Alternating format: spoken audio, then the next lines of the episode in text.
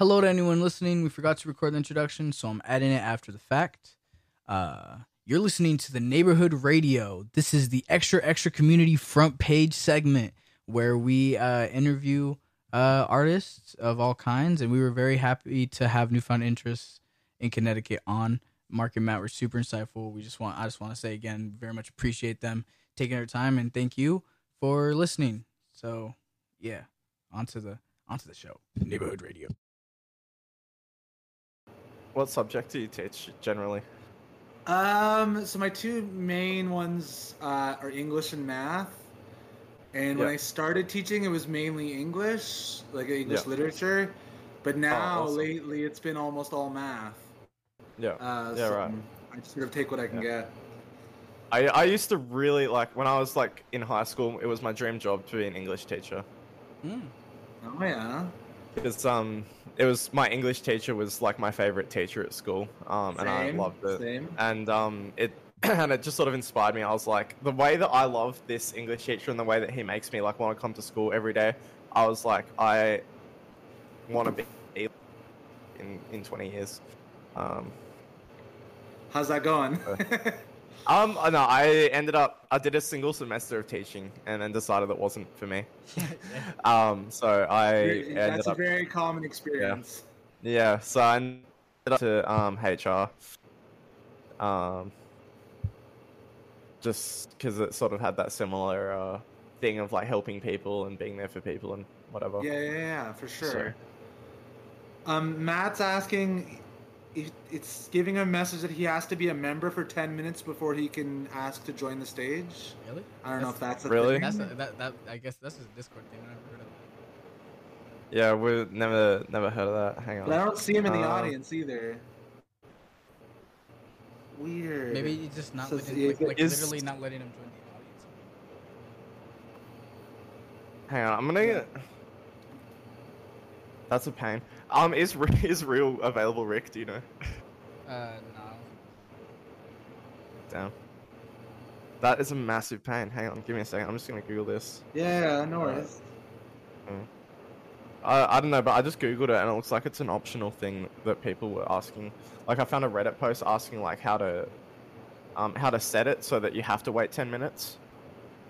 Um, and um, so I don't know. Bizarre.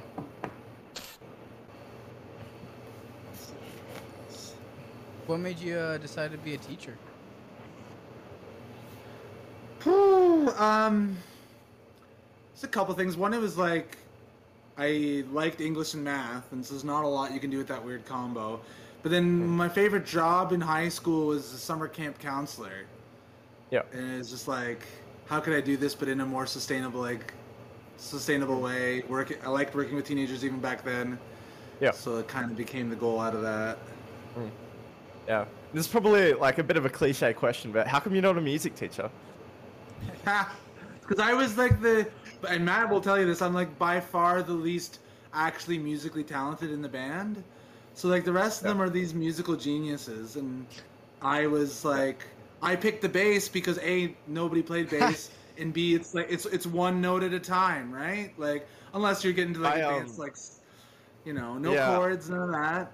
yeah, yeah. No, I um, I used to be like, I'm not a, uh, don't play any instruments myself, but I was friends with a lot of band, like kids who were in bands in high school. And um, when people, when Battle of the Bands would come around and people would start forming bands, I remember hearing like lots of kids picking bass, um, because all they'd have to do is play one note, like every, Yeah. every now and then. Um, but and no one and, and, like I it's the lowest it's the hardest instrument to, to pick out for for just a regular audience member so you can kind of your mistakes aren't as obvious and Mm. yeah the old Yeah. the old joke the, the band would say is like because i sort of tried to compensate on stage by being like the crazy one who's jumping around Mhm. and doing and and and so oftentimes my cable would come unplugged and the guys would like joke about how sometimes they they'd wait a few minutes to tell me because it was sounding better you know Yeah, yeah, right. Yeah, but I mean, I, th- I think it's kind of underappreciated though. Like, there's a lot of uh, like like I have a friend who's a bass player. He's a fantastic bass player, um, and he gave me like a new appreciation for like what the bass brings to Oh, no, like for- the yeah, overall for sound. sure. Um, and like like uh, are you familiar with Thundercat? Yeah, yeah, yeah. It's incredible. Yeah.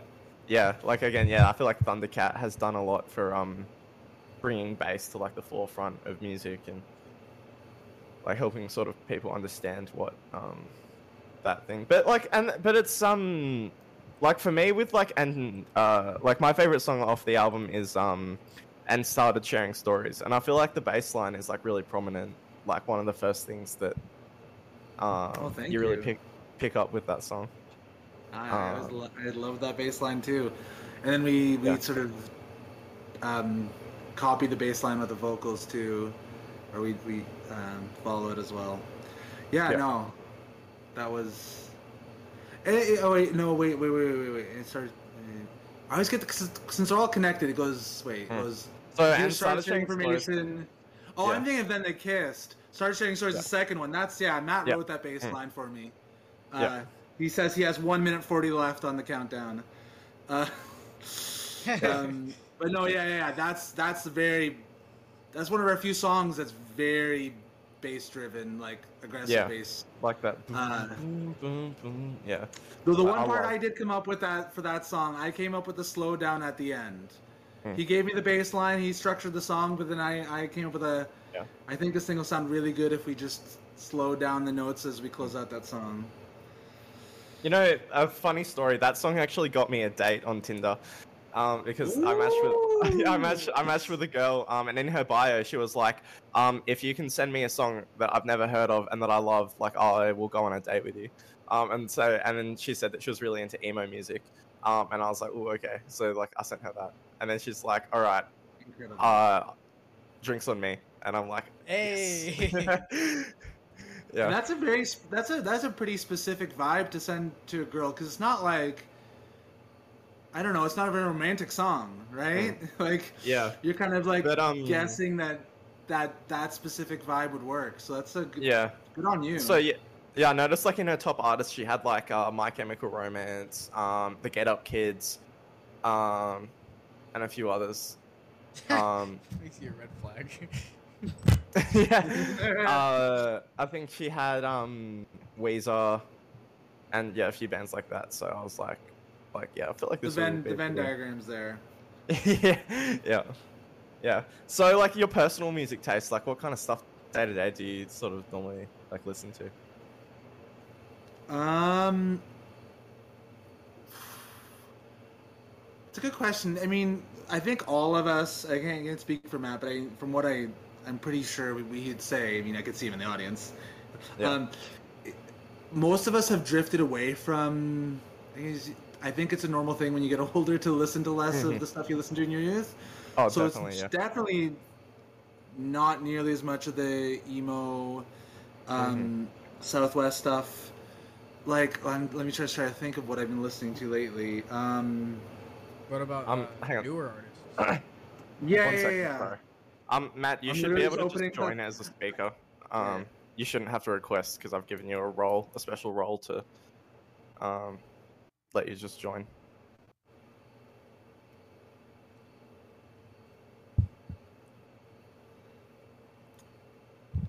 But Um, do you listen? don't know. Sorry Oh no, I was just gonna say, like, do you listen to much like modern hip hop at all? uh yeah a bit like i really like kendrick um Yeah. Go. my my students are impressed when i know like who when i knew who ice spice was this year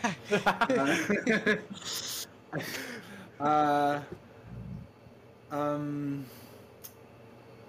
I you ever? It's a really great uh, rapper out of Chicago, Serengeti. He's uh, oh, Serengeti, yeah, he's, he's crazy awesome. prolific, but some of it, it's almost too much. But there's Mm. so there's a couple of the albums are just incredible. He um, have you heard his album with Sufjan Stevens? Welcome No, the I never actually listened to that, even though Yeah. even though some of Sufjan's are some of my favorite albums. Mm. I never actually. I just it's one of those ones where you read a couple of reviews and it doesn't sound good, and you're like, "Ah, I have Mm. such high opinion of these Mhm, guys. I don't want to hear a project that's not actually going to be Yeah. good. Mm-hmm. No, I sort of had the That's great to same feeling about it, but yeah. Because there was like a super group. There was a few other people in it too, right? Yeah, so there was Son Lux, uh, Sufjan, and Yeah. Serengeti, I think. Yeah, and I love um, all those is- artists individually. yeah, which is a crazy combination. But I feel like it's the sort of um, sort of group where it's like their individual sounds like are so unique and so different that it's Yes. hard to it's hard to have enough of each artist to feel satisfying. or to find some new sound that's a combination. Yeah. And then if they do find a new found, then sound that's a combination, a lot of I can imagine a lot of the audience will be disappointed. Oh, this you know I'm a Sufjan fan and I don't hear any you know it is Sufjan sound. Yeah, It's such a tough tough uh, yeah, road to follow. yeah, yeah. No, for sure. It's um. Are you? I also saw like in the newfound Discord the other day you mentioned that you were into cLOUDDEAD. Yeah, yeah, yeah. The old Anticon stuff uh, was a, a big thing for me and my wife too. Like we both Mm. um, share strong uh, a love for a lot of Y's early albums, and he was sort of a fringe member of cLOUDDEAD. I feel like he, Yeah. or at least featured on some of their songs, and then Baths too. They got a bun- a few great albums on that al- on that on that label, and then they got cLOUDDEAD as well. Like, so my Yeah. wife and I met through the band. Uh, she hosted a radio show at uh, her, her her university, and um, she interviewed us when we were in her town. Um, but yeah, then one of the albums she played on a radio show and got me into was one of the cLOUDDEAD albums. Awesome. Uh, yeah, it's, it's the. The one with the cotton candy, cotton cotton candy. yeah. Done any way you like it. Uh, Yeah, I need to. I I, I re-listened to their their self-titled album yesterday, um, and like I just forgot like how awesome it was. Uh, audience member asks, which university was it? Odd that was at question, but. Western. Yeah, I was at U of T and she was at Western at the time. This is Sapphire Flame. I can Yeah. hear you, Matt. I think. I can hear you clicking. Nice. A few of my uh, a few of my students got into Guelph. Uh, my grade twelves. How long have you been teaching? Uh, like ten years in total, but it's been a weird journey in that like only in the past two years do I have like a stable full time teaching gig. So it was like a, a long winding road for me to from the end of my uh, training to actually being a full time teacher. I can't. No, no. Matt's asking if I can hear him talking. I I can't. Nobody else can. we right? can't. He's muted No. right now, but when his mic was on, we could hear him. Yeah. You could hear a little bit. Yeah. I heard. I heard. Yeah, I heard the clicking, like a pen.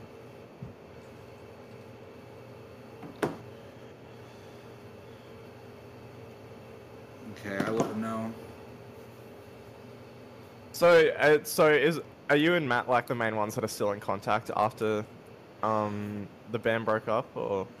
No, no, we're, we've all stayed in pretty good contact. So Matt uh, and Moshe um, have played in a number of bands together since. Yeah. Uh, so uh, they see each other all the time uh, at band practice, and uh, they played in uh, Absolutely Free, and before that was Day Month Year. Yeah. Uh, so they're in constant contact. Um, Gary, who I started Newfound with, um, he does some solo stuff, but he left for a few years to Budapest. Um, Okay. Yeah, and he just recently came back.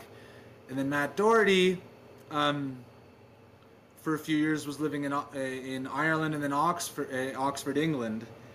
And he recently just moved back. So um, this calendar year is the first year in about 10 where we're all in Ontario again.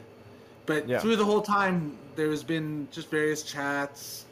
I visited, we all, I think, at some point visited each other in different countries. And so we're all still good friends. And yeah, Yeah. there's no bad blood or anything. Awesome. How much have Yeah, you 'cause made? Matt, Matt even recently played.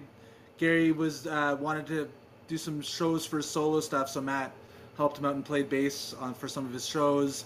Our old drummer ended up um, playing with him as well. So it's like, yeah, Yeah. it's a it's a, tight, uh, good friend group. Like, yeah, these guys were all the groomsmen of my wedding. Like, we're all we're all tight.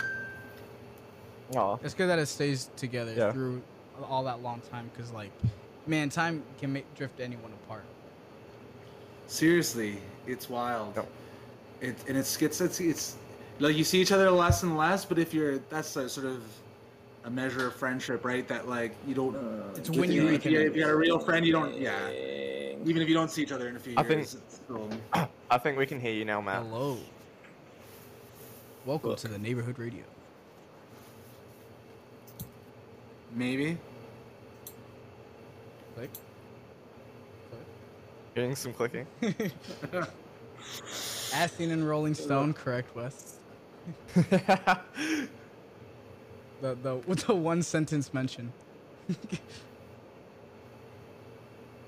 Yeah, um, the the uh, rapper who sort of is the main, uh, I guess the the person who sort of created this server. He um did an interview in Rolling Stone, um, about this server, um, and he uh, mentioned our radio show. Um, and since then we've just been milking it for like every every little um every every little bit we can get.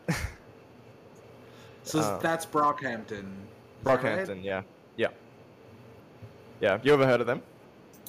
I've heard of them. I never actually listened to anything though. Where would you Yeah, recommend okay. I start?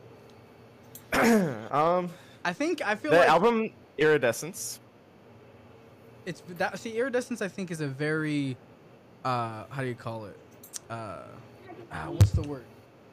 Ambitious album. And if you want to Yeah. see like what they're creatively capable of, even if you don't might not like it, you can see like how Yeah. like uh, creative they So really the- the are thing- there. the- the- but I the- think set One thing would be a yeah. good one because they have Mm. such a Because wide the range thing of with- sounds on that. The the thing with Brockhampton is they pretty much any genre you can make think of that is adjacent to hip hop, like they've made it. Yeah.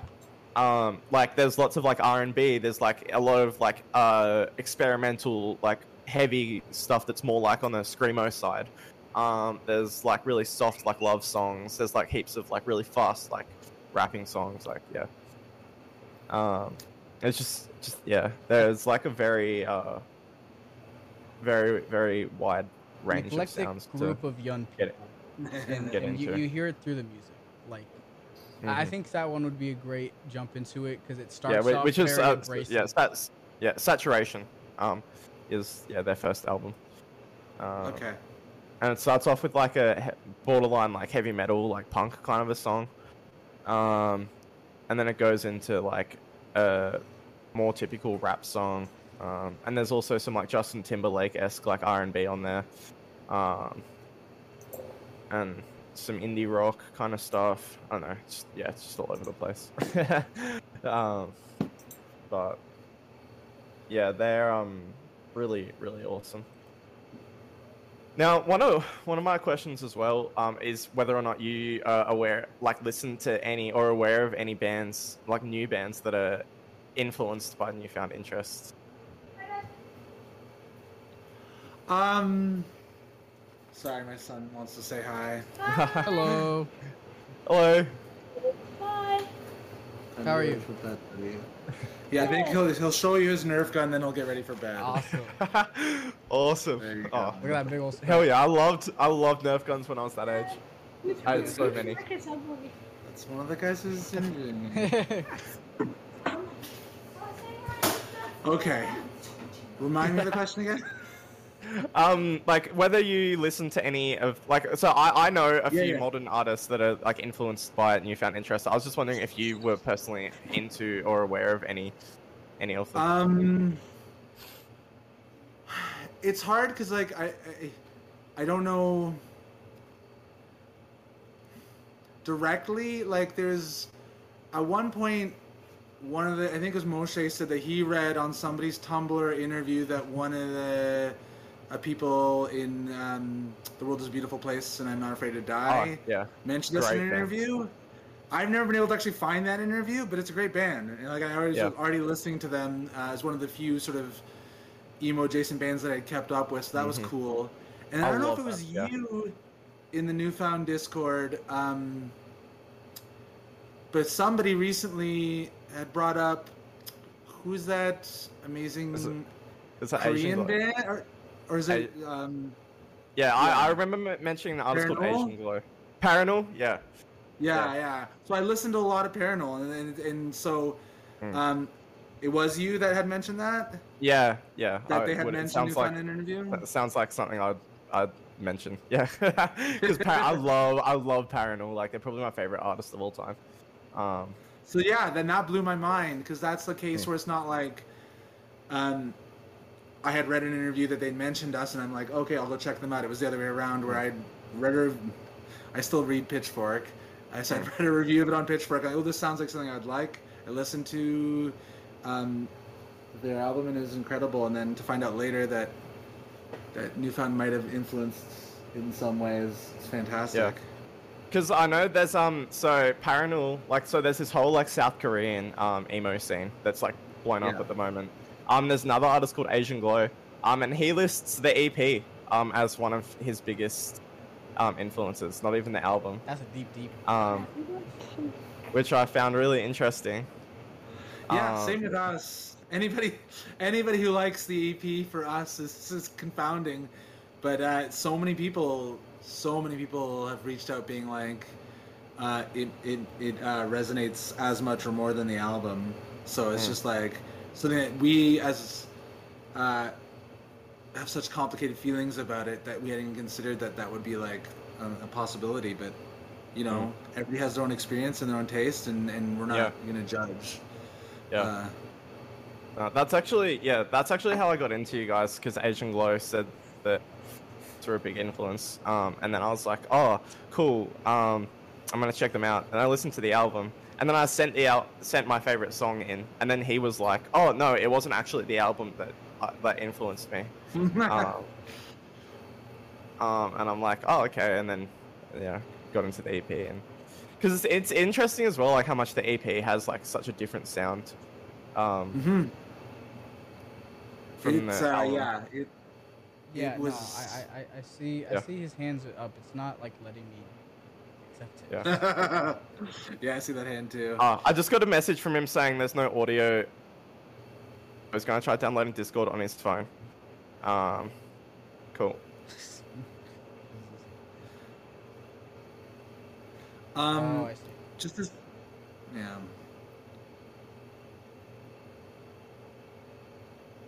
All right. So I'm gonna get. So what I'm gonna get up now. So um, as you might have seen, I I created a Q and A. Um, yes.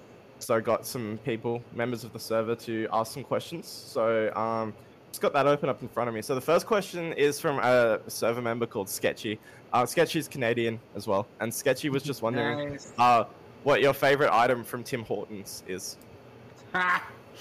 It's funny because Tim Hortons is probably my I think that's my first job, um, and so within a week of working there, uh, I immediately I, within a week I couldn't eat a donut anymore just because like Yeah. it's so rich, and after just eating a donut every shift, you kind of get sick of it. Mm. And plus, I'm not a big sweets guy, anyways. Yeah. So um, after a while working there too, they started changing the rules on us about what we were allowed to eat for free. Yeah. Um, oh, rough. So, but then we found we found workarounds. So, uh, so like we were allowed coffee and donuts. I think were the two things that we were allowed to have for free. Um, so then, if we wanted a soup, we would just put it in a coffee cup and just be sipping our coffee as we worked, right? Mm. So, uh, but nowadays, so that's back when I was like 14 or whatever. Um, nowadays, for an item at Tim Hortons, probably the red eye ice cap is what I get more regu- most regularly. So it's a ice cappuccino, which I still don't understand what that slurry is. It's not really. It's just called ice cappuccino name, but I have no idea what's actually in it. But then it, to be red eye, you put a shot of espresso in there. Um, that's the one I still order the most regularly when I'm there. I'm a big coffee Yeah. addict. I was, I was about to ask, are you a big caffeine guy? I'm assuming Oh, as a teacher you got to be. Yeah, yeah, yeah. Yeah, my wife used to be a barista in like, yeah, no. I worked the Yeah, uh, see- stovetop. So go ahead. Uh, I was just gonna say like I'm not a big coffee guy at all. I probably drink it like twice a year. Alright. but people always think I'm crazy for that.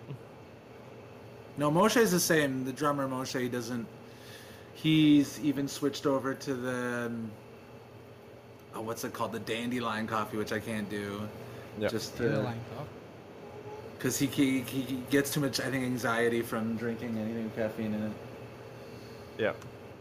Yeah, th- I'm the same. I'm the same. I um, I like literally about two weeks ago. I um stayed up until 5 a.m. and I had work at 9 a.m.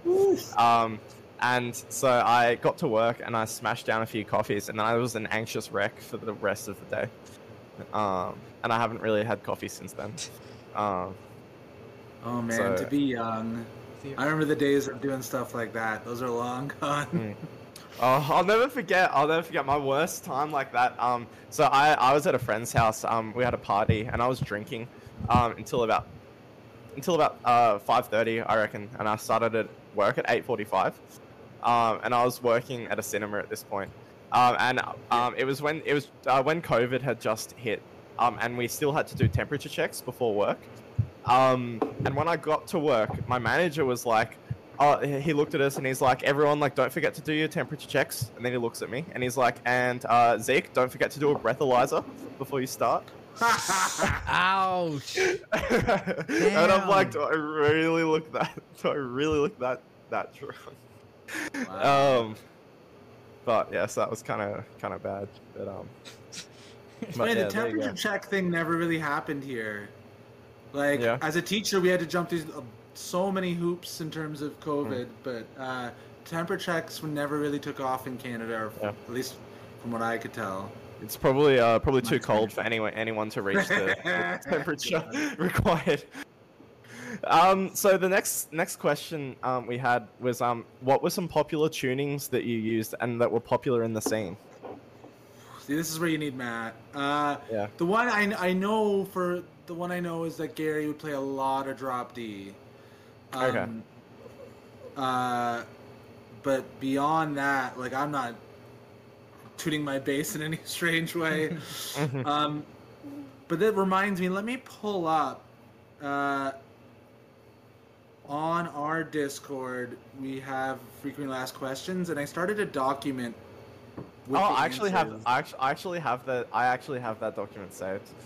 Because there's uh, a chance, like that's a question we get often, and so there's a chance that it's I on have that the- doc. I have that FAQ because I'm like I don't want to ask anything that's uh. that's not on the FAQ then. Uh, let me check. I can't remember actually. I I do know. I was. I. It's funny. Um, one of my questions that I had, I I had a question lined up about the title for uh, "We Can Be Tigers, but No Crashing."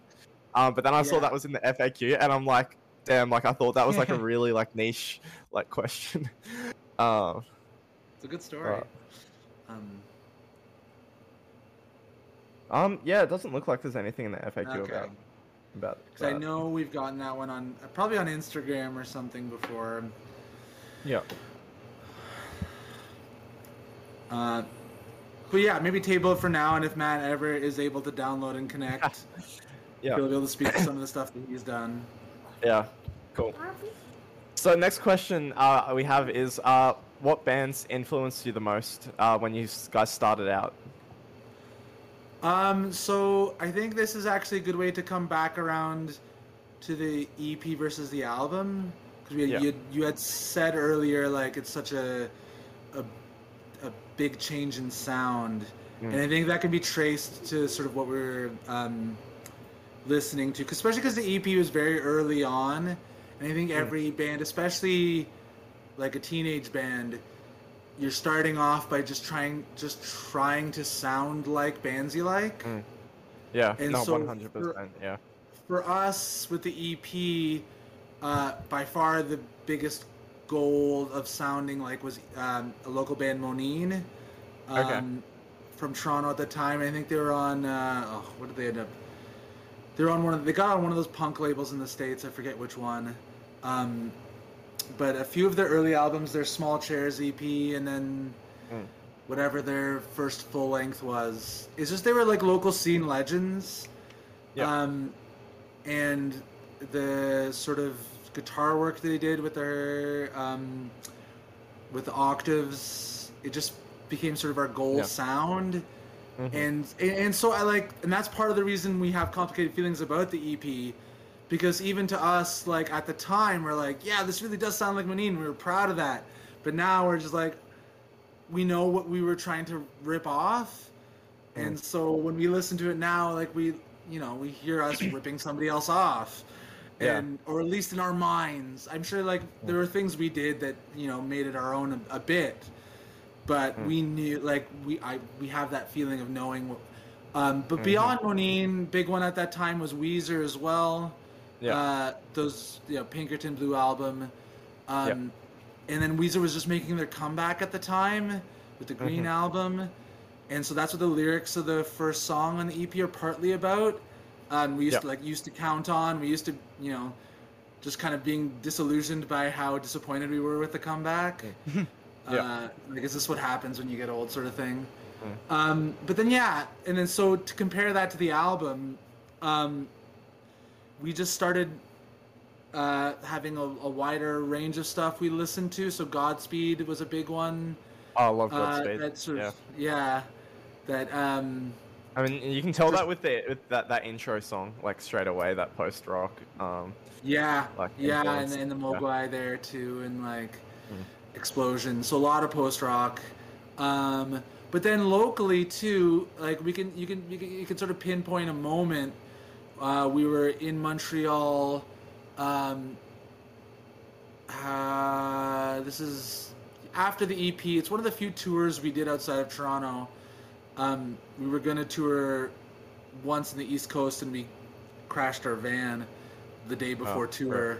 Uh, oh, and then that was not long until the end of the band from there, I think. Um, but anyways, we did get out to Montreal for some shows, uh, and Quebec City. Um, and the one show we played in Montreal randomly was with the Hot Hot Heat, who were just mass. This is right before they blew up, uh, because they, for for a few years in the 2000s they were just randomly with that one album, the biggest band in indie rock. Anyways, but there was another band opening, um, Rockets Red Glare, from Toronto, and even from soundcheck, uh, we just couldn't believe what we were seeing. We had never seen a band play like that before. Yeah. And, um, I know that band's mentioned in your uh, in the FAQ. It's just Yeah. because it was such a monumental moment where, like, we literally at that night after we played, we'd sit down in the van and we are just looking at each other, being like, "Do we even, you know, carry on? Like, can we can we really match up to something like that?" Yes. So Shit. yeah, and, and and so with them, it's a lot of like, I'd say it's post punk sort of, um, but they're like all musical geniuses. So it just it just showed us that like these guys have such a unique sound. So whereas with the EP, it was more just trying to emulate and get that Moneen sound, whereas with the album, it's like we saw this band that had such a unique, interesting voice that was unlike anything we'd heard before. So that's what we were trying to emulate, not their sound, but that endpoint of finding our own really unique spin Yeah. on things that doesn't sound like anything else. hmm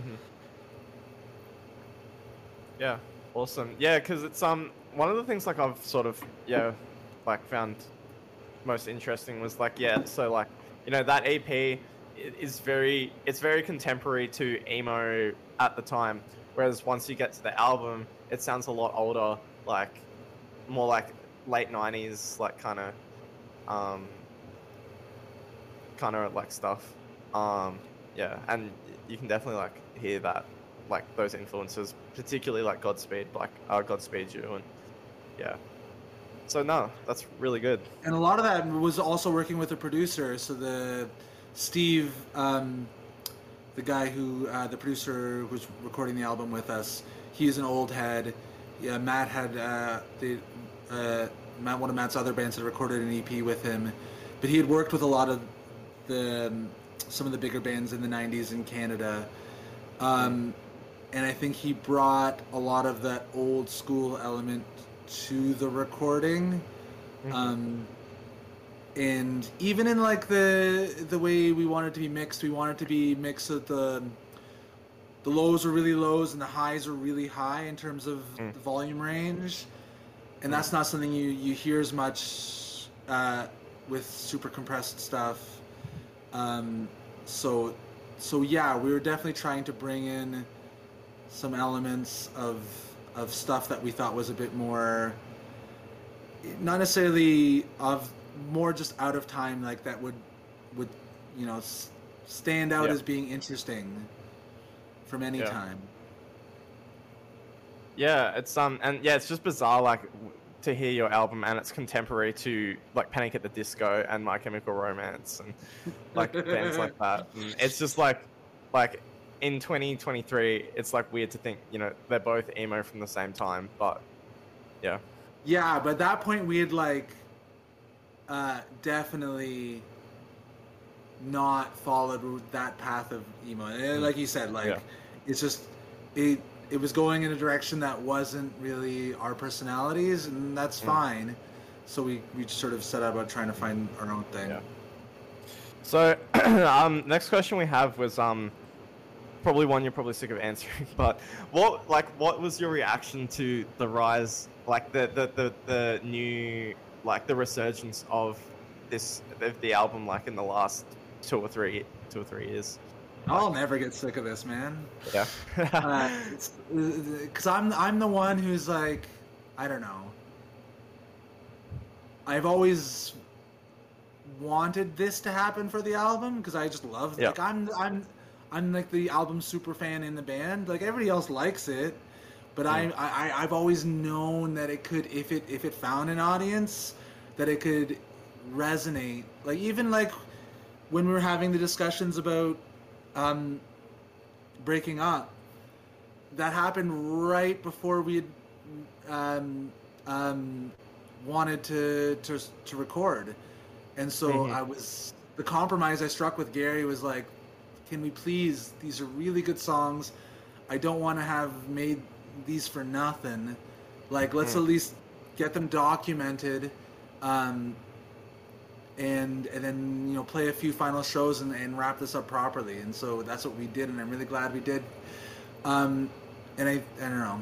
Um, and it's been fascinating to see, honestly, because you see, like the whole time, I'm like, I've, I've secretly hoped for this to happen, and then in drips and drops, things would happen, and I'd try not to get my hopes up, but I'd still like, you know, uh, be fascinated to watch it as it's unfolded, and so, um, it's just been a really satisfying experience that like my yeah. my inner my inner intuition that there's something there that's worth fighting to preserve you know over time is as has found the audience that i that i felt like would be Mm. there for it Yeah, Um, no, that's um, and it's a yeah, it's like a really special thing I think to have have something like from so long ago, probably in your past, to come back and gain a completely new life with completely new fan base and people that probably like you know like I was four years old when that album came out.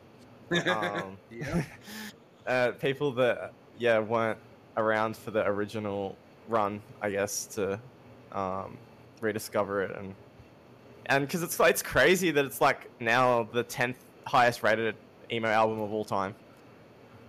you see Oh. that that i never in a million years would have Yeah, that's i mean i could think of 10, 10 out of 10 other ones. Um, but i don't know. That's that's super cool. And it's it, it, it, to, to speak to your age thing i think it's just like my theory is that there's just that age range where we were really trying to document the things we were going through at that time that Mm. sort of end of high school trying to figure out life and, and where you're going and the anxieties around that that i think that's just it continually seems to like the people i just I occasionally look at the new followers we get on instagram it's always that age range right because i think that's just that's who the album speaks to because it was Mm. sort of what we were trying to capture in our own lives absolutely. Yeah. Oh, it looks like we've got we've got visuals from Matt. Is do we have audio? Yeah, can you hear me? We can. Yeah. Let's go. We got there. We got there in the end. I'm using my How's it partner's, going? Uh, I'm using my partner's cell phone and and uh, it's an iPhone Rock 5. on. There's a little fuck up, but uh, An iPhone Yeah. five. Damn. yeah. It's got to be. Uh, that's the I disagree. cry I disagree with everything Marcus. Marcus. yeah. Awesome. I saw Um, would say we're all... go ahead No, no. was gonna make a joke that we're all about vintage gear with the iPhone 5, Yeah. right? yeah, yeah. And the trainer Um, head. so with um with Matt now uh in the mix, um, I just want to go back to the question about the popular tunings, um and the and the main tunings that you guys sort of use. tunings like Yeah. our guitar. Guitar Um. Yeah. Uh, E A D G B. Yeah. uh, standard tuner. I don't think. yeah. Uh, I I definitely never. Didn't do anything anything crazy with it. No. Uh, Gary would do drop D a lot. That's the furthest I got. Okay. Yeah. Ooh, yeah. That was the. Yeah. Yeah, but nothing else. Okay, there you go. Um, so Matt, what kind of what kind of music do you listen to these days? Uh, these days, good question. Um, I've been listening to like um, there's a few a few bands from Canada. Uh, this band called Freak Heat Waves, uh, who just put out a, a new album, kind of like uh, psychedelic electronic. What was that? Freak freak heat waves? Did you say? Yeah, Freak Heat Waves. Yeah. they okay, kind of have cool. like Oh yeah, I found them.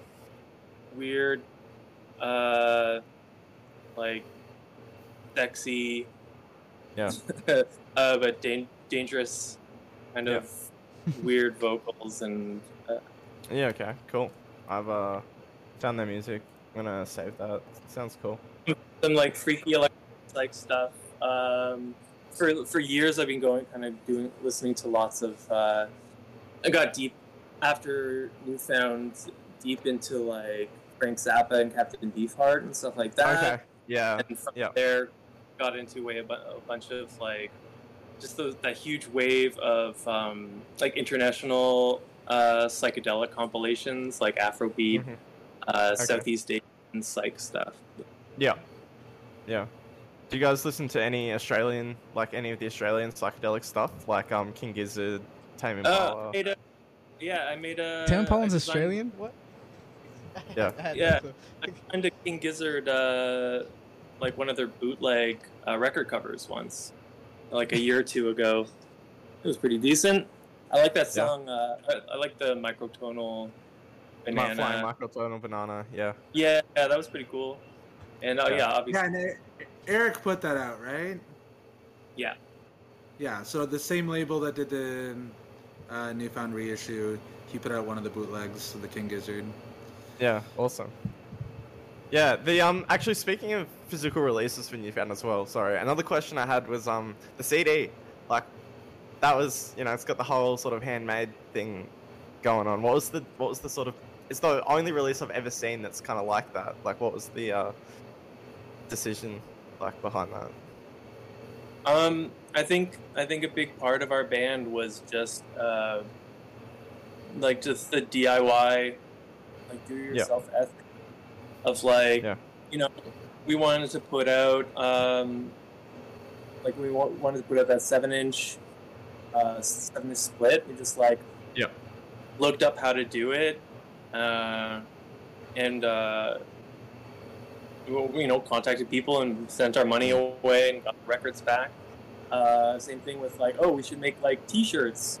Like, how do you make Yeah. T-shirts? Oh, there's a thing called screen printing. It's like, okay, well, we'll screen print it. You know, uh, learn how to do that. Uh, Yeah.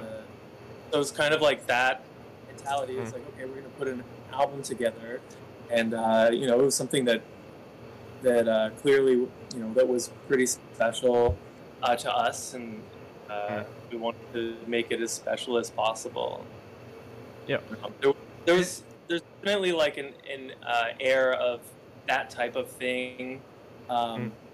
in the early 2000s of people making kind of like handmade packaging, Okay. and Yeah. often with like CDRs and stuff. Like Yeah. So But just I- for some- there's- Oh, sorry, no you go. Just to give two quick examples that I think influenced us in that the Constantines, their first album, they had some handmade packaging before they got picked up by Sub Pop, and they had um, Yeah. with this they use like a matchstick in in in their uh, inside their handmade packaging, and then Yeah. Godspeed two, for their first Yeah. record, they included the a penny with each each one that was run over by the train that went behind their studio, so it's a bent penny. Oh, Interesting. Um, yeah, so stuff like that really resonated with us, Mhm. and we just tried to run with Yeah. it. It's Yeah, so- all that concept record. Yeah, just just for some context, Rick. Um, the their album, um, it comes in like a cardboard. Like if you buy the CD, it comes in like a cardboard uh, little slipcase that's like been stamped by the band and uh, numbered like one to five hundred, and uh, like it has like little all personal cut out of like the lyrics and um, stuff like that. It's uh, re- really cool. Um, but, I still yeah. love to hear that because I feel like uh, uh, with a lot of uh, stuff like that, that feels like special. Like oh, making a CD and vinyl and stuff, it's so easy, but it loses a lot of that. You know, the actual artist Mhm. interacting with it. So I, I think that's really badass that you know Yeah. a legendary band is still keeping that up after their album still has that reissued everything. What was the first like domino and like in actually getting that to happen? Because over ten years is a pretty large gap. You mean the reissue? Yeah, yeah. It was. I mean, honestly, I think actually, okay, if I may, uh, Yeah.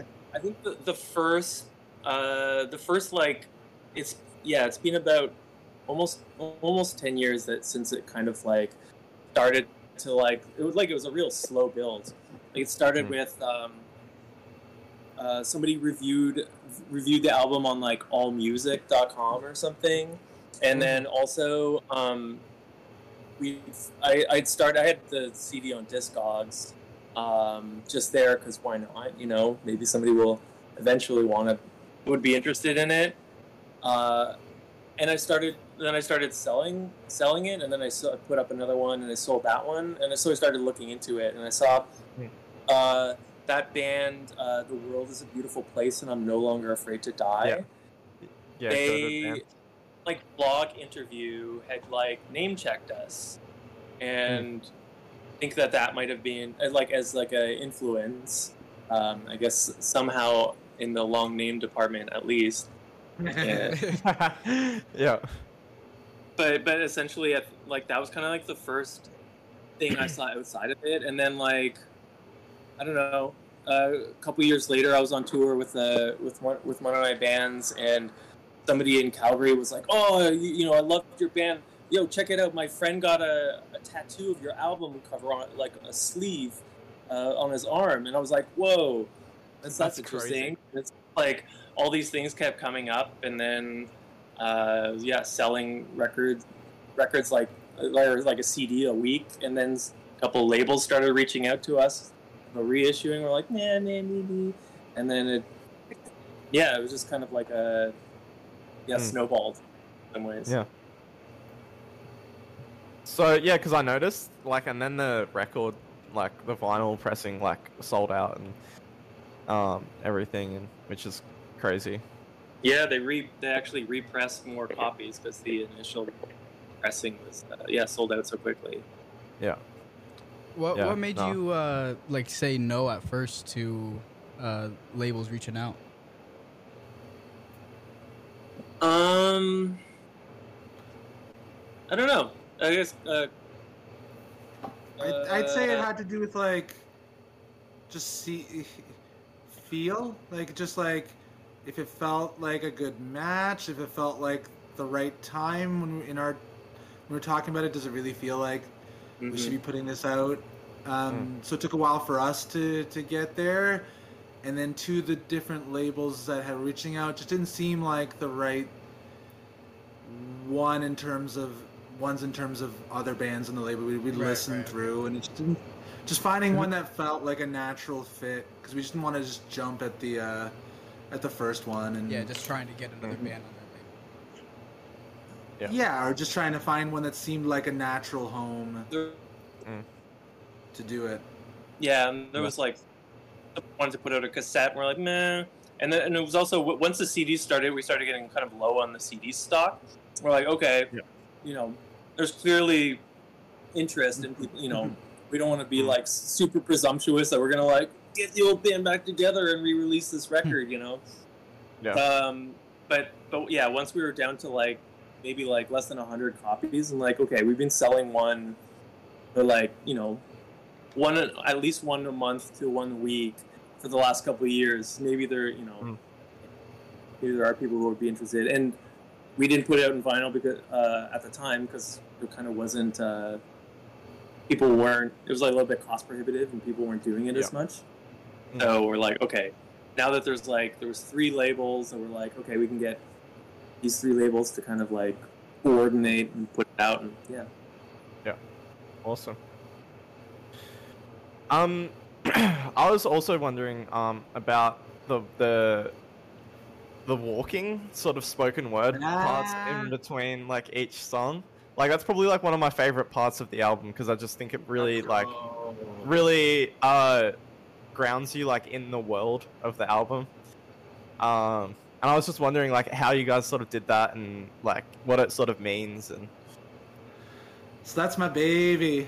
Um, if it, yeah. if it, honestly, these these were arguments we had as a band where I, uh, in a dream, in, in my dream, that'd be audible underneath the whole album. Any sort of quiet parts, you'd be able to hear that underneath. But we we found a compromise that worked for everybody. Um, Yeah. But to go back to the origin of it for me, because like we talked about earlier, I'm not like necessarily. Um, super talented musically, but I'm I'm a big conceptual guy. Mhm, So, I feel um, that, I feel that. So one of the big influences that I have we haven't mentioned yet, uh, microphones are a big one for us. Um, Yeah.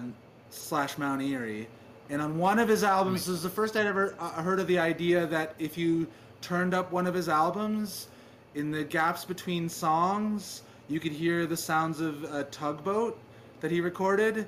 Um, Okay. The- from near his house, and that that sort of planted that seed in my mind, and I started thinking, well, eh, we have these songs. What would I put underneath that would be fitting for these collection of songs? And Mm. I even went so far as to like um, me and a couple friends, Lecomte, uh, that's for Matt. We went we went out to some fields. We lived suburban uh, Toronto, and I, I recorded him screaming, running across the field, and then we listened to it later, and it sounded like complete trash. Uh, so I'm like, this this isn't it. So I had that thought on my mind, uh, and I was driving around one night, um, listening to the uh, Canadian national broadcaster, uh, and uh, there was a show called Ideas. It's still on the air, and they were profiling a um, a composer. Uh, I think his name's Richard Ives, uh, who did a lot of really interesting stuff with orchestras. And one of the things that he did was he loved the idea of a parade and the way parades sounded as they passed you by. So he composed a symphony that's supposed to mimic the sound of the instruments getting closer and then receding. Um, and that really resonated with me and seemed like a natural Mm. overlap with the album. Yeah. Um, so then I had the thought of, well, he's composing that for a symphony that's sitting on a stage and they're increasing their volume and decreasing their volume as they play. Um, but what if we recreated that physically with recording where um, either the band is walking away or what we ended up settling on is the band was stationary. So it was all our friends playing instruments. Yeah. Um, and uh, us with the field recording or cam camcorders uh, walked away from them to Yep. create that effect of of the sound um, slowly disappearing. And then once I had that idea, I'm like, well, we can keep going with it. We can then have them join us and record conversations. So I just Mm. I just went crazy with it. Especially like I'd have those long bus rides to see my wife and uh, uh, my girlfriend at the time in Western. So I'd just be sitting on the bus for two hours waiting to see her and mapping out these ideas for what we Yeah. could we could have on that field recording. And then when I actually came to do it, um, that's where my lack of musical skill came into play. And I'm like, I have all these ideas. And, and Matt, I remember sitting in Moshe's living room, and Matt's like, okay, what notes are these people playing? And I'm like, I hadn't thought about that. so, Yeah. so that's where everybody else helped out, and we were able to find something Yeah. that worked. And it, it, it yeah, and I'm still really, really, uh, So who, who is it? who is it? Like, there's someone very prominently that you can hear talking, going like, "Oh, it's it's spontaneity." That's who's, me. who's that? That's you. Yeah. That's me just Yeah. like being the cheerleader trying to coach people. Yeah, I was Yeah. wondering. Yeah, I was yeah, gonna I ask remember if that hearing a part you, where they're like, "Wait, it's idea. recording now? Yeah, this is recording. This is it." Yeah. this is yeah. Yeah, No, uh, because oh, Oh, I was, I was just gonna add to what Mark was saying is that you you can really you can hear kind of his uh, him trying to get those ideas out and people being like super tired and being like, wait, what are, like what are we doing? And he's like, no, no, like, just just like trust me, I've got an idea. Like we're doing it right now. I love how that And yeah, so to- many. Yeah, Yeah. so many of those things and those little moments, those like uh like the the whole yeah, this is this is part of it. You know, Mhm. it becomes Yeah. like a um oh, absolutely. what I mean. I think it really meta, yeah. ties. I think it really ties everything together because I um, even before I had heard, like listened to Newfound Interest, it's something I do in my music. Um, like uh, I have a friend that I record music with. Um, and on one of our songs, um, I re- I got a clip recording of her saying, "Oh, that was really bad," uh, and so I left that in the song. Um, and so the song finishes, and then you hear my friend go, "Oh, that was awful," um, and yeah, just like so I'm al- I was already a big fan of stuff like that, and um, and that's so it was really cool to like hear that like in the album and yeah, um, it's nice to have those like artifacts and like slices of life, Yeah. especially especially now uh, when or when it's like so easy to make Mm. Everything absolutely sterling perfect sounding. And Yeah, let's see I'm, AI um, do that. yeah. I um I'm a because I'm a big like I'm really into hiking um as well um and I think it's really cool like having the footsteps and stuff it really makes it easy to imagine that you're like walking through like this dark like landscape like frozen landscape like while listening to the album and It wasn't Oh. frozen, but it was very dark. We did it in the summer, but it was on like some back Okay. road yeah uh, north of the city, um, on the gravel and by some like apple Mm. farms. So like, and, and Yeah. it was in the middle of the night too. We wanted to pick somewhere where the, we didn't get the cops called on us. yeah Uh, okay yeah awesome no it's um probably like yeah one of the most unique touches um on the album i think that really uh, like it's more something like that would be like in a black metal album than like an emo album Yeah, I, I, Um, I want to ask because in terms of like the overall concept of the album, I think that really helps because the in general it's very interpretive because the instruments take feel like takes the spotlight more than the vocals. Like sometimes there's entire songs without even any lyrics, and I, I want to know like how, how what kind of why what went into that decision to being more of an instrumental album as a whole for the concept. You want to go, Matt? um, Since you're the singer. I mean, we we Mark and I really worked uh, like the the lyrics. I mean, that basically we like we had so, most of the songs had uh, had like maybe like a vo- vocal line, but not so much lyrics. Hmm. Uh, and but then Mark came with with lyrics, and we kind of like put most of his in with mine, and I changed my like uh, my melodies around and stuff.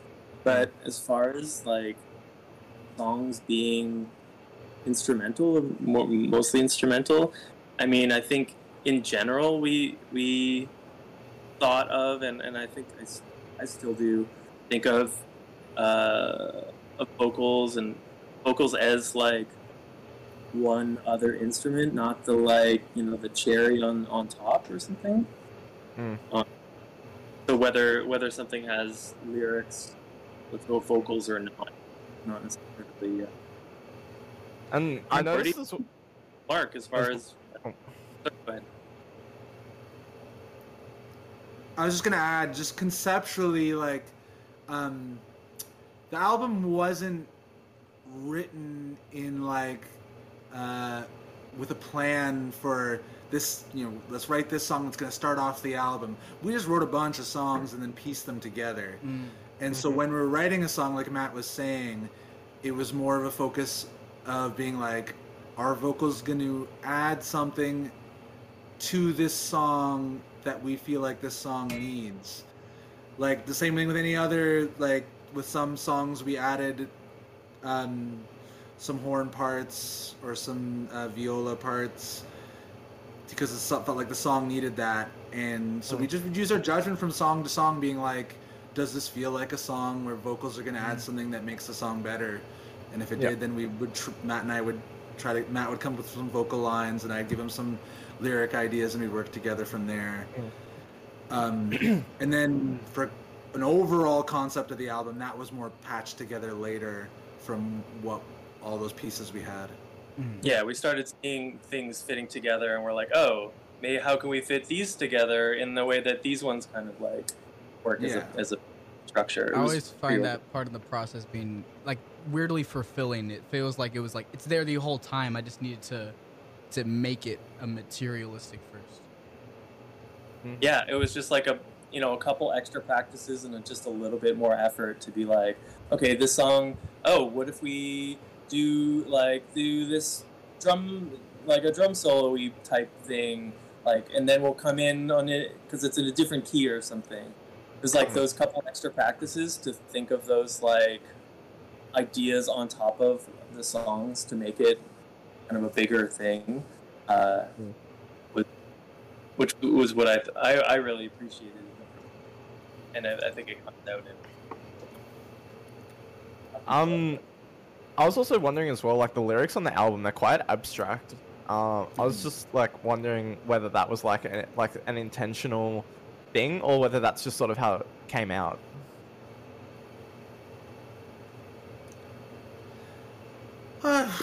It's I don't know. It's it's it's hard to say. I think it's very similar to what we were saying before in that for us um like we were saying the vocals are just another instrument but Mm. the purpose of all instruments is to evoke a certain feeling Yeah. um, and so we knew the feelings for each song we were going for. Um, but then it varied from song to song versus how concrete of an idea was behind it. Hmm.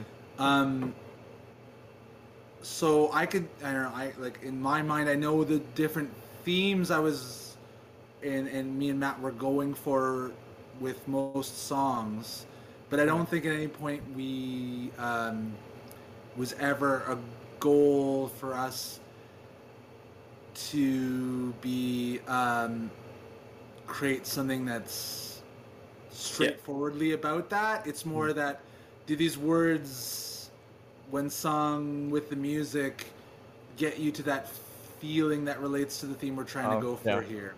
Definitely. Yeah, but Yeah. no, I don't know.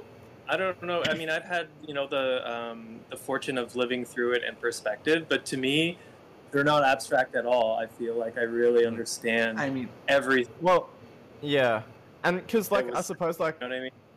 like like when I say it's like abstract, like for example, so like the lyrics for "Okay, you can be tigers, but no crashing," like they're like you you read them and you can kind of like you know like like like you were saying, Mark, like the words get like get you to the feeling that the song is intending, but there's also like a little bit of like ambiguity, and it's like like some of the like like we will come to pass and find ourselves so farewell um where we come from was where we go home. Like you know like it it's the vibe is there and everything but you know it's a little bit like uh like the meaning is a little bit more ambiguous i guess I I always Um, think back, Matt.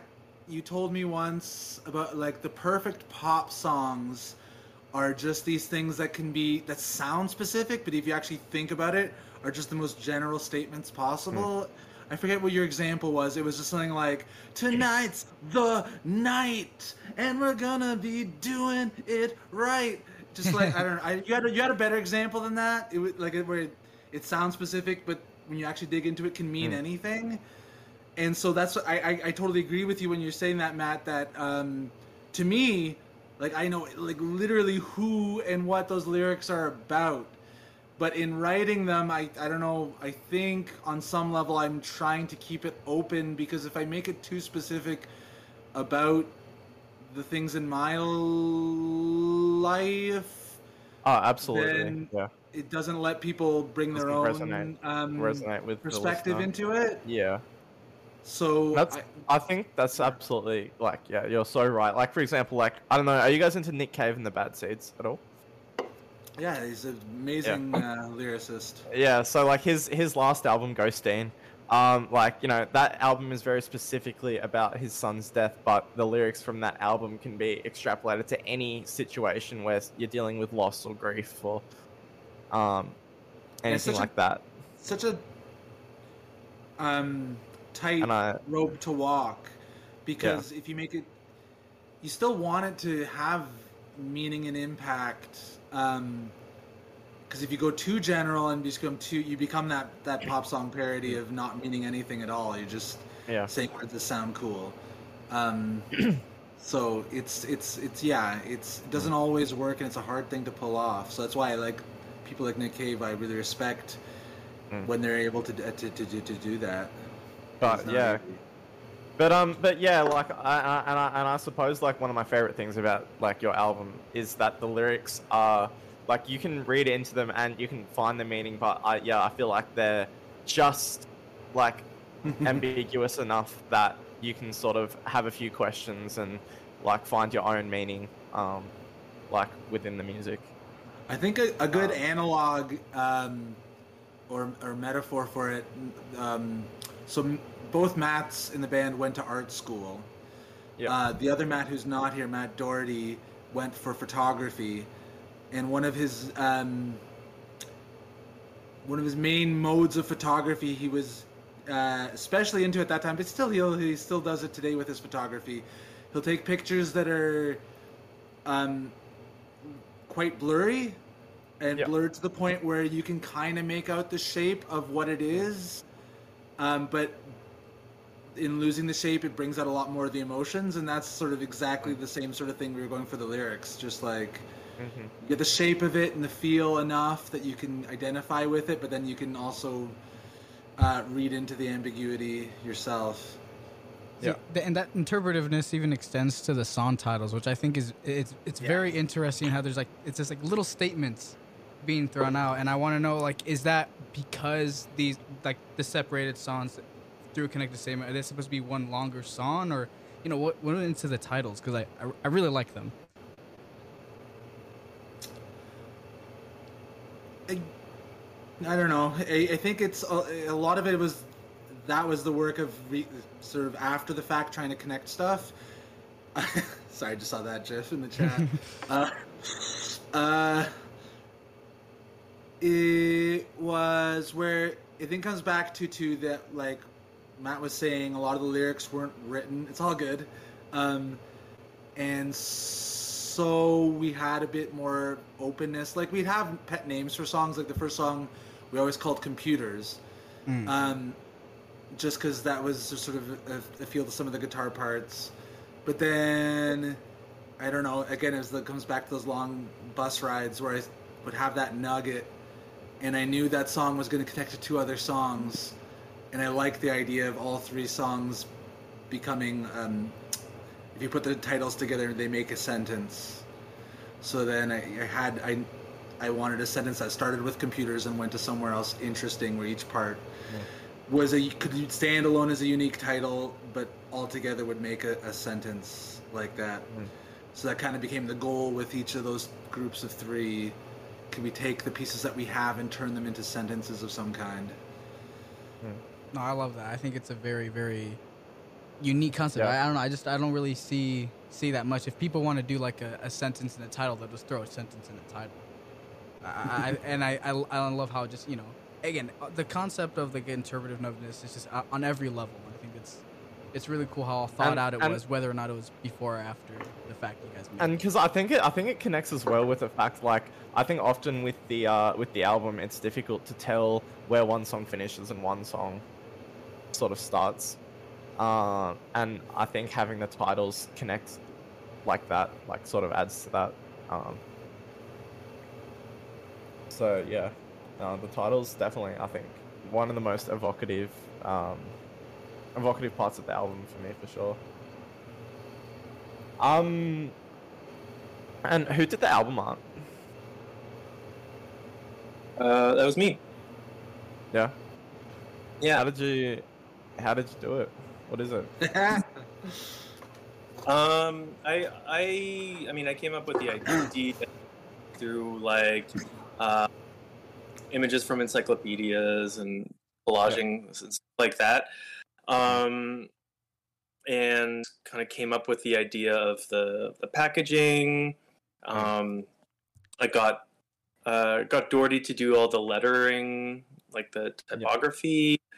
Mm. Um, I wasn't that good at screen printing at the time, so we got a, this guy to screen print it. But then once it came time to like actually put it all together, cut it out, uh, we we made stamps for it. I made two two stamps.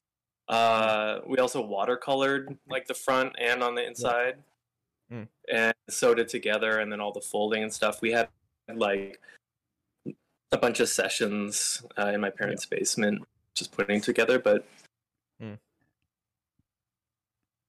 Yeah, nice. Um, and another question um, that someone had. Um, so um, yesterday um, I was talking with one of my friends um, about it, and they sort of noted. So I noticed, um, Mark, you said it's you and Matt mostly that do all the like that do these kinds of things, and then um, I had a friend who I mentioned that to, and he was sort of his question was um like why that's the case. I mean, I think I from I could speaking for myself. Uh, I mean, I think a lot of his personality. I'm a teacher. I like talking to groups of people. Yeah. I have. I'm probably the biggest cheerleader for the album in the band, so I love doing stuff like this to to to keep it going and Mm. And, and that sort of thing. Um, yeah, the other guys. Sorry. I was just gonna say new. Keep that interest newfound. um, but yeah, and then I don't think the other guys like the necessarily the the interview anxiety that can come with it. I think I Mm. can't really speak for them. I know Matt, the other Matt, Matt Doherty was talking about. He just did. He just moved, so he was thinking that he might have done this one, but the the move kind of took up Okay. too much of his energy. Yeah. Mm-hmm. What about you, Matt? Um, yeah, I guess it's. Yeah, I don't know. Uh, Mark Mark threw it in our in our WhatsApp group uh, for anybody who was interested, but um, it's not that they're not interested. It's just yeah, maybe it's Hmm. A little bit of shyness uh, or just a little bit of Yeah. like Yeah. I don't know. We're yeah. I guess I, would- I would s- I would say that I'm I'm pretty pretty close up there as as far as a champion uh, of the record. It's Yeah. it's Mm. something special that we're a part of, and I still super Yeah. proud of it, and and uh, and just so like overwhelmingly um, uh, honored Good that, that, that Yeah. people are, lis- are listening to it and thinking about it in the ways that we like. We built it, hoping that somebody would would ma- you know, making hoping that people would feel this way, ask these questions, and Yeah. um, yeah, I would never get tired of like talking about Yeah. it. Even though I'm still making music now, man. Yeah. Oh, Well, yeah. do any of your so students like- know? Okay. Yeah, it's always a fun thing where, it, at least in the past couple years, I, I don't bring it up, but then I, I also am the sort of teacher that can get sidetracked easily and distracted and pulled off in tangents. So occasionally, usually about once a semester it comes up, and the kids sort of roll their eyes now and then, but then one kid will look at the Spotify monthly listen and then they'll go, "Whoa!" and everybody starts going crazy. So it's always a fun day. Um, Yeah. And then but then you'll get the like I had a couple because I taught some grade 12s for the first time this year, and then there was uh, one kid being like, "My friend in the states listens to you all the time." He just freaked out when I told him. uh, so that was the Yeah. first time something like that happened.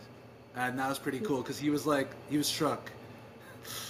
Uh, Um, hey Matt. Also, did you want to drop the links to your active projects in in the chat? Yeah, sure. Um, I'm actually playing bass in in Gary from We Found is a band right now.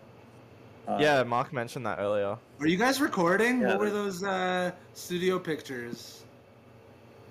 Um. Yeah. Yeah. Yeah. We, we have some recordings done. Um, also, Mark, I've seen you're a bit of a knock knock joke enthusiast. Ah, that's a pull. Uh, Wow. what what are some uh, what are some of your some of your favorite knock knock jokes? Um, this is one that um came out in a sleepover, like last weekend. My son's friends pulled it. It was a great one. Knock Yeah. knock. Who's there? Who's there? Europe. Europe who? Europe. Oh, What are you calling me? Classic. That's a good one. That's a good That's a classic. I know that. Yeah, I hadn't heard that one before. that's a classic. Um, yeah, that's uh, that's actually the joke I was gonna come into this into this uh the, this Discord ra- this radio show with. Um, that's my favorite. That's my personal favorite knock knock joke. Oh, Uh, that's great. Yeah, I don't know. That was a a weird time where before I I, I before I got full time into teaching, I, I did want to I did do a lot of writing. I did put out that one compilation of knock knock jokes, but that's I I don't even know if I can remember any from that. It feels like another lifetime ago. yeah, Um, and um, you're into ultimate frisbee as well. yeah, I, I coach at my school. Um, Yeah. So, uh, but then now with the pandemic, so I used to play Ultimate Frisbee all the time. I played at U of T. I played Yeah. a bit competitively, but then with the pandemic, that all sort of stopped. And so through the pandemic, I've gotten into disc golf now. Disc golf's my big thing because I can Yeah. play it by myself, and it's though occasionally we'll play with Matt. We'll get together and th- we'll play some holes. It's happened a Yeah. few times. Also, Uh, do you um do either of you guys have like a rate your music account or anything where you review music at all? Review? No, I, I in a I don't know. If I had time, I could. I I Yeah. I. No, I was- uh, yeah, I was just- I do just enjoy reviewing music. I know a lot of a lot of I know it's become like really popular. Um, Rate Your Music has become like a really popular um, website. So was so, you guys don't uh, r- rate your uh, music. What, rate your okay. music. Oh, rate your um, music. Yeah, yeah, yeah, yeah, yeah. yeah. Okay. Yeah, I know. Um, that's that's I think one of the main avenues when Newfound blew up. Um, was through Rate Your Music. Um, okay. because that's where it's one of the top ranked um, emo albums. Um, and um, that website, um, yeah, like there's a there's some rappers called JPEG Mafia uh, and Danny Yeah. Brown, and um, they actually released some merch um, that was a screenshot of their their album's rating um, on Rate Your Music, um, which was pretty funny. But um, but yeah, if that's a really good website for um, yeah, you can just like rate music out of five um, and write reviews and stuff. Um, Yeah, we've read. So I've I've read a bunch of our reviews Yeah. of our album. yeah, It's been yeah. amazing. As, as, Crazy. um, It is interesting though, because I grew up like reading Pitchfork every day. Mm. Like this is from 2000 onwards, um, and I still will check it o- occasionally. But like, it's interesting to think uh, some of the choices I was making on the album was with the thought of like. Uh, what can I do to get a higher potential Pitchfork score? Like that Mhm. was in the back of my mind somewhere because I'd read so many reviews of Pitchfork growing up. Yeah. I knew the sorts of things that could play well, and we never did get a Pitchfork review, which still irks me. So Sad. like, that, this Maybe- is, this may- was it. I, I maybe- put it all together maybe- perfectly. maybe they'll um one day do a classics week or something. um, because I know like like right now like so your album it's the twentieth highest rated album of two thousand and five. Um, which is kind of What else came out in 2005, man? It was 19 Um, so so number one album that year was uh, Illinois by Sufjan Stevens. Okay, yeah, you can't. Uh, pretty good record right there. Yeah. late It's registration by Kanye. guess. Yeah, late registration by Kanye West. Um, Demon Days by Gorillaz. Um, I think we clear that. I was no, I was about to Yeah. say. I think I think you. I think I, th- I would rate it higher than the gor- than the Gorillaz. But but yeah, like albums that you guys are above include uh, Boards of Canada, um, Sigur Rós, Venetian Snares, System of a Down. Oh, that's true. Uh, System of a Down. That's a W. Yeah, there's some pretty pretty notable albums there that you guys are rated higher than. Oh yeah, I love like I could literally lose hours scrolling through rate your music. Honestly, kind of a kind of a problem. I just love like looking at like random years and just looking at like oh what are the like highest rated albums that year. Um, whatever. But um anyway, Good way to. um, Yeah. I, I think uh, that's pretty much. I think I've gone through all the questions, gone through all my questions. Rick, do you have anything else that you? Uh, I mean, like a lot of the questions I had and stuff were just woven through the conversation. So Mm. Yeah. Well, um, yeah, we do have another segment of our show that we have to get through. But um, thank you so so so so so much for coming on here and no, it's an honor. um, chatting with us. It's been awesome. I could honestly sit here for another three hours. Um, uh, but yeah, no, we really really really appreciate it. Um, Thank Matt, you guys did you um? time. You should drop uh, Moshe's solo link as well. yeah. Yeah. But thanks, guys. No, this is a blast. Yeah, no, really, really appreciate it. Uh, yeah, you guys being open to this. And um, I actually one last thing. Like, have you guys ever actually? Because this, you know, this server is kind of uh very based around Connecticut because Don McLennan is from Connecticut. Have you guys ever been? Yes. I have not. Matt, have your tours ever taken you through? Yeah, we played in um uh I don't know, a town outside Hartford. Yeah. Um driven through a lot, but I think we've only played Yeah. one show in all the years. Yeah, right. There you go. Interesting. Cool. Gary never met his highest his his uh, ICQ girlfriend. Oh. It never happened. Yeah, she went to it. Did she go to another school? She was she was in Connecticut and we were in Toronto. Yeah. hey. Uh, There you go. The Awesome. online online love.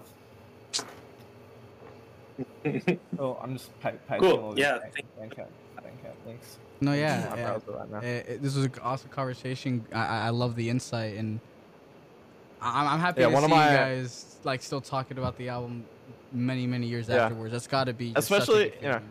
It's my personal pick for best emo album of all time. Um, like I actually I like posted on my Instagram account a few months back, like recommending it to like all of my followers and everyone. Um, but yeah. Anyway, Well, we Thank you. it. yeah. Well, sorry for the technical difficulties or Oh, no, no worries. yeah. No, no. It was again. It was good just to get you on for that last part there. So, so Well, yeah. Thanks. Hope you guys have a great rest of your night. Thank you for joining the Neighborhood Radio. Thanks so much. Thank you. See ya. Take care. You as well. Thank you. All right. All right. That was uh, Mark and Matt from Newfound Interest in Connecticut. Uh, that was amazing. That was the best thing of all time. Um, I'm like fan And I actually, fangirling. the, the recording worked. I watched Netflix, but it didn't block it this time, so I didn't disappoint you. You can. Yeah. I, this is recording. Hell Everyone yeah. will be able to listen to the Yeah. first part if you missed any of it. Uh, I'll try to get this out by the weekend. Yeah. No, you're right, Wes. That is a moment of history. We got one of the most acclaimed emo bands of all time on the neighborhood radio. Like what? They're great too. What yeah, song. they were like, yeah, really easy to talk to, great insights in like, and um,